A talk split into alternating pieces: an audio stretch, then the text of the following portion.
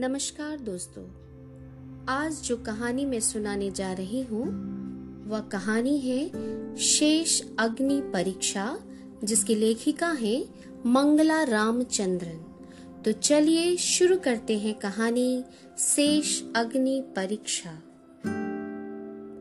इधर कुछ दिनों से वैदे ही इसी तरह से महसूस कर रही है। रमन से मुलाकात के बाद वह कुछ असहज सा महसूस करने लगी है। मन में असमंजस की स्थिति बनी रहती। कारण तो वह स्वयं भी ठीक से समझ नहीं पा रही है, पर यह स्थिति पिछले चंद महीनों में अधिक स्पष्ट रूप से महसूस कर पा रही है। रमन से वह पिछले डेढ़ वर्षों से परिचित हुई है। ना तो कोई पहली नज़र का प्यार वाला मामला था, ना ही ऑफ़िस में साथ काम करते हुए रोज मिलते रहने का सिलसिला। वैदेही को तो ये भी याद नहीं आ रहा कि पहली बार रमन उसे कहा और किन हालात में मिला। अब सोचने पर लगता है कि शायद वह स्वाभाविक या प्राकृतिक रूप से निर्मित वातावरण नहीं था। तभी तो उसकी याद दिल में बसी हुई नहीं है। 26 वर्षीय वैदेही दो ढाई वर्षों से इस बैंक में कार्य कर रही है। युवा, जहीन और आत्मविश्वास से लबालब। भरी हुई अपना काम इतनी मुस्तैदी से करती कि आसपास के लोगों में भी सकारात्मक ऊर्जा पैदा हो जाती। उसके घर में माता पिता भाई, भाभी उसके व्यवहार और कार्यकुशलता से प्रभावित थे और वह उन सबकी लाडली ही थी। एक बड़ी दीदी जो वैदेही से पंद्रह साल बड़ी थी शादीशुदा थी। दीदी उसे बिल्कुल अपनी बेटी की तरह प्यार करती। उनकी स्वयं की बेटी और वैदेही में मात्र चार वर्ष का अंतर था। वंदिता उसे मौसी तो बुलाती ही नहीं थी। कभी कभी दीदी का संबोधन भले ही दे दे। वंदिता और वैदेही की खूब घुट घुट कर बातें हुआ करती। जब मिलते तब दोनों चिड़ियों की तरह चचहाती रहती। वंदिता के लिए तो वैदे ही रोल मॉडल थी। मैं दीदी की तरह ये करूँगी, वो करूँगी, ऐसे बनूँगी आदि उसके सूत्र वाक्य होने लगे। अपनी इस मनोदशा में वैदेही को लग रहा था कि दीदी और वंदिता से बातें करना ज़रूरी है। जब रमन की ओर से वैदेही का हाथ मांगा गया तो वैदेही के घर सबको बड़प्पन का एहसास हुआ। अपनी बेटी के गुणों की कद्र करने वालों का एहसान भी महसूस हुआ। जब आया हुआ रिश्ता स्वीकार कर लिया गया तो फिर रमन को वैदेही से मुलाकात करने का भी मानो लाइसेंस मिल गया। पहली बार जब वो वैदेही के ऑफ़िस पहुँचा तो वैदेही का ध्यान उसकी ओर गया ही नहीं। वह भी कतार में लग गया और जब उसकी बारी आई तो बजाय बैंक से लेन देन या कोई और काम बताने के बोला, मैं रमन कुमार आपसे वैदेही को याद भी नहीं आता कि आगे उसने वाक्य किस तरह पूरा किया। रमन कुमार सुनते ही वह हड़बड़ा गई और समझ नहीं पाई कि क्या जवाब दिया जाए। फिर स्वयं को सहेज कर सहजता लाने का प्रयत्न करते हुए बोली जी बताइए, क्या काम है आपको? बस आपसे मिलने आया हूँ। आप काम खत्म कर ले तो कहीं चलकर बैठते हैं और बातें करते हैं। रमन कुमार की विश्वास भरी आवाज़ ने वैदेही को प्रभावित नहीं किया। ऐसा नहीं कहा जा सकता। उसके पीछे कतार में खड़े लोगों में कोई गलत धारणा न बन जाए, इस डर से वैदेही अतिरिक्त सहज और दोस्ताना अंदाज में बोली, आप कुछ इंतज़ार कर लीजिए, मैं काम खत्म करके जल्दी ही आती हूँ। वैदेही को रमन का साथ भला लग रहा था, पर इसके बाद उसका जब तब असमय बैंक में मिलने आना ठीक नहीं लगता था। बैंक के सहयोगी भी धीरे धीरे ताने मारने लगे। ऊपर के अफसरों का भी थोड़ा डर लगा रहता था। आखिर वैदेही ने रमन को एक दिन कह ही दिया कि बैंक में काम के समय वह नहीं आए तो अच्छा रहेगा। बैंक छूटने के बाद दोनों मिलते तो वैदेही को घर पहुँचते हुए रात हो जाती। हालाँकि घर के सभी सदस्य प्रगतिशील विचारों के थे, पर रोज ही रात को देर हो जाने से वैदेही कुछ अटपटा महसूस करने लगी। आखिर उसने रमन को साफ़ साफ़ कह दिया। हम दोनों सप्ताह में किसी एक दिन, शनिवार या रविवार को मिले, वह भी दिन ही दिन में, जिससे शाम तक मैं घर पहुँच जाऊँ। छुट्टी के दिन मुझे खुद के भी कुछ काम निपटाने पड़ते हैं। रमन ने बड़ी नाटकीयता से कहा, जैसे भी हजूर चाहे, कहे वैसा ही होगा।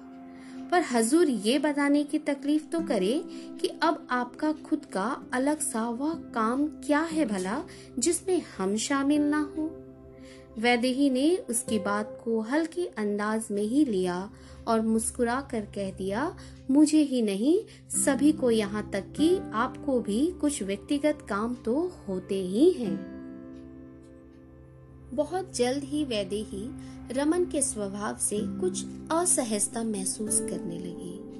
वो तो ये समझा करती थी कि रमन उदार विचारों का बहुत ही भला और बड़े दिल वाला युवक है। पर चंद महीनों से उसकी बातचीत हाव भाव सभी कुछ और ही इंगित करने लगे। कभी कभी तो वैदेही को लगता कि रमन उस पर अपनी मिल्कियत समझने लगा है। एक दो बार तो उसे लगा कि वह प्यार का हक जता रहा है, पर धीरे धीरे यह हक नियंत्रण की तरह होने लगा। ऐसे हालात बनने लगे कि वैदे ही चिंतित होने लगे। उसने अभी तक स्वाभिमान और आत्मविश्वास का पाठ ही पढ़ा और सीखा था। उसी के बल पर प्रगति करते हुए अपने पैरों पर खड़े होकर आत्मनिर्भर भी बनी।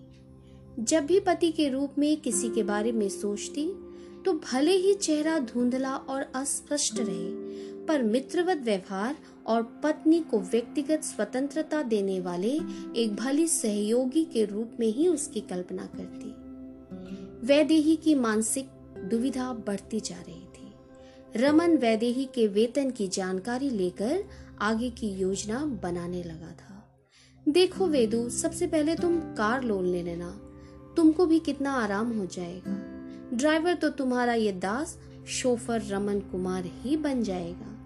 उसका यूँ अंतरंगता से वेदु बुलाने लगना उसे शायद अच्छा भी लगता, पर आगे के वाक्य ने उसे चौंका भी दिया और अवचेतन में वह सचेत हो गई। वैदेही से कोई जवाब न पाकर रमन ने उसके चेहरे पर आते जाते भावों को पढ़ा और असंतुष्टता की महीन जाली बुनते हुए देखा। तुरंत ही अपना सुर बदलकर बोला, कहा सोच में पड़ गई? मैं तो यूँ ही कह रहा था, हम पहले तो हनीमून की प्लानिंग करेंगे। अब तक वैदे ही मन ही मन कुछ निश्चय कर चुकी थी। उन दोनों के विवाह की तारीख तीन महीने बाद की तय हुई। इससे पहले दीदी और वंदिता से मिलकर चर्चा करने का उसका निश्चय दृढ़ हो गया था। घर पर माँ, पापा और भाई भाभी से बातें की और उसने इलाहाबाद के लिए दो सप्ताह बाद के ट्रेन के टिकट बुक करवा लिए। अब उसे रमन का मिलने आना कुछ नागवार सा लगने लगा था। अभी से यदि वह वैदेही की ओर और उससे जुड़ी चीज़ों को अपने नियंत्रण में रखने की कोशिश कर रहा है तो विवाह के बाद किस हद तक जा सकता है, ये सोचकर वह घबरा गई। वैदेही ने अपने इलाहाबाद जाने के बारे में रमन को बताया ही नहीं। उसके जाने से दो दिन पहले रमन उससे मिलने आया। वैदेही उसके सामने यूँ भी कम ही बोलती थी। उस दिन तो वह एक तरह से गूँगी ही बनी रही। उस दिन रमन अधिक उत्साह में था और वाचाल भी था। वही लगातार बातें करता रहा। यह भी अच्छा ही हुआ क्योंकि उसका ध्यान वैदेही के मौन की तरफ़ गया ही नहीं। वेदु, सोचकर देखो, ये कितना अजीब है कि पिछले वर्ष हम एक दूसरे को जानते भी नहीं थे। अब देखो, अगले चंद महीनों में पति पत्नी बन जाएँगे। तब तक दोनों एक दूसरे से अच्छे से वाकिफ भी हो चुकेंगे। वरना किसी अजनबी के साथ यूँ। अच्छा हुआ कि उसने वैदेही की चिंतित मुद्रा पर अधिक गौर नहीं किया और आगे भी कुछ ऐसी ही बातें बोलता रहा। अब तक वैदेही उगता भी गई और जाने को छटपटा रही थी। तभी रमन के मुँह से एक ऐसी बात निकल गई कि वैदेही की दुविधा बिल्कुल ही समाप्त हो गई। मैं सोचता हूँ कि हमें बच्चों के बारे में सोचना नहीं चाहिए। इस बारे में तुम्हारा क्या ख्याल है? अब तक बोर हो चुके वैदेही के मुँह से निकला मैं तो बहुत आगे का वैसे भी नहीं सोचती। जीवन में आज का महत्व मेरे लिए सबसे ज़्यादा मायने रखता है। आज की घड़ी बता रही है कि बहुत देर हो गई है, मुझे अब चलना चाहिए। ये कहते कहते वह अपने पर्स को समेट कर खड़ी हो गई। चले जाना भाई, कुछ देर सवेर से इतना फ़र्क नहीं पड़ जाएगा। पर मेरे मन की आखिरी बात तो सुनकर जाओ। रमन अपनी आवाज़ में उत्सुकता का पूट मिलाकर इस तरह बोला कि वैद्य ही ठिठक कर रुक गई और रमन के चेहरे की ओर देखने लगी कि ना जाने अब कौन सा बम फूटने वाला है। सच ही रमन के मुँह से निकला वाक्य छोटा मोटा बम ही था। वेदु, हम दोनों बच्चा पैदा ही नहीं करेंगे। हम दोनों के बीच कोई तीसरा नहीं होगा जो हमारी खुशी में अड़चन पैदा करे। तुम भी इस बात से सहमत होगी, है ना? वैदेही से सकारात्मक जवाब पाने की उत्सुकता में टिकी रमन की निगाहें उसकी पीठ पर ही जम जिसकी क्योंकि वैदेही बिना कुछ कहे ही निकल चुकी थी। काफ़ी समय बाद वैदेही को रुई की तरह हल्कापन महसूस हो रहा था। दिमाग में कोई उलझन बाकी नहीं रह गई रमन से रिश्ता तोड़ने के ख्याल से ही वह खुशी महसूस करने लगी। अब तो उसने फैसला कर लिया कि वह भले ही कुंवारी रह जाए, पर रमन से तो विवाह किसी भी कीमत पर नहीं करेगी। बीच में एक दिन था और उसके अगले दिन इलाहाबाद का टिकट। इलाहाबाद दीदी के यहाँ पहुंचकर तो वह अपनी पुरानी मनस्थिति में आ चुकी थी।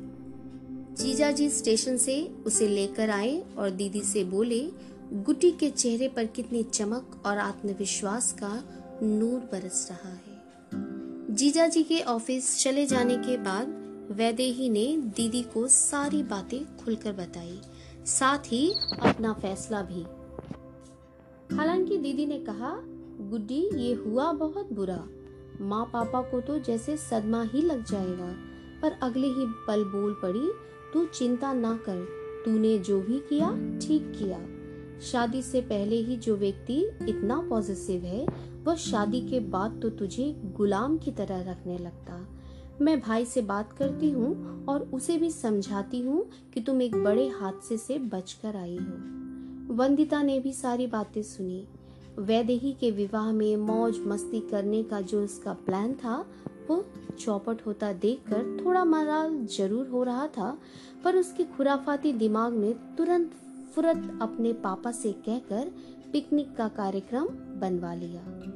पहले भी एक दो बार सीतामढ़ी जाने का कार्यक्रम बनाने की कोशिश की थी, पर कुछ जम नहीं पाया था।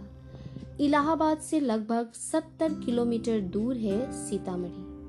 सुबह सुबह शीतल हवा के झकोड़े लेते हुए कार में चले गए। पहाड़ी पर बहुत ही बड़े हनुमान जी की प्रतिभा थी। सीता जी का मंदिर बाहर से इतना सुंदर और भव्य है। वहीं तीनों ओर से तमसा और गंगा नदी का पानी उसे और भी मनमोहक बना देता है। मंदिर के प्रथम तल में सजी धजी लाल रंग की साड़ी में सीता जी की बहुत ही सुंदर मूर्ति है। उसे निहारने से दिल भरता ही ना था। निचले तल में, गेरुए वस्त्र में, अवनी में समाहित होती हुई सिया की जीवंत मूर्ति यूँ लग रही थी जैसे आँखों के सामने ही सिया भूमि में समा रही हो। वातावरण कुछ गमगीन और भारी हो गया था। वंदिता ने चुप्पी तोड़ी। भगवान राम सीता के प्रति कितने निर्दयी हो गए थे। तब भी सिया रानी हर जन्म में श्री राम को ही पति परमेश्वर के रूप में चाहती थी। महिलाएँ कुछ सेंटिमेंटल होती है या मेंटल दीदी बोली, वो जमाना तो कुछ अलग ही था। तब पुरुष भी मर्यादावान होते थे। आज की नारी पति की अवहेलना या उपेक्षा सहन नहीं करेगी, करे भी क्यों? जब दोनों समकक्ष है तो सहयोगी की तरह रहना चाहिए। वंदिता ही नहीं, उसके पापा भी दीदी के विचार जानकर ज़ोर से कह उठे, वाह वाह। फिर वंदिता बोली ममा अब आप भी दीदी और मेरे क्लब में शामिल हो गई। अब हमारी ताकत बढ़ गई। वैदेही को लगा, मानो उसके फैसले पर सही मुहर लग गई हो। उसे परम शांति का अनुभव हो रहा था। धन्यवाद।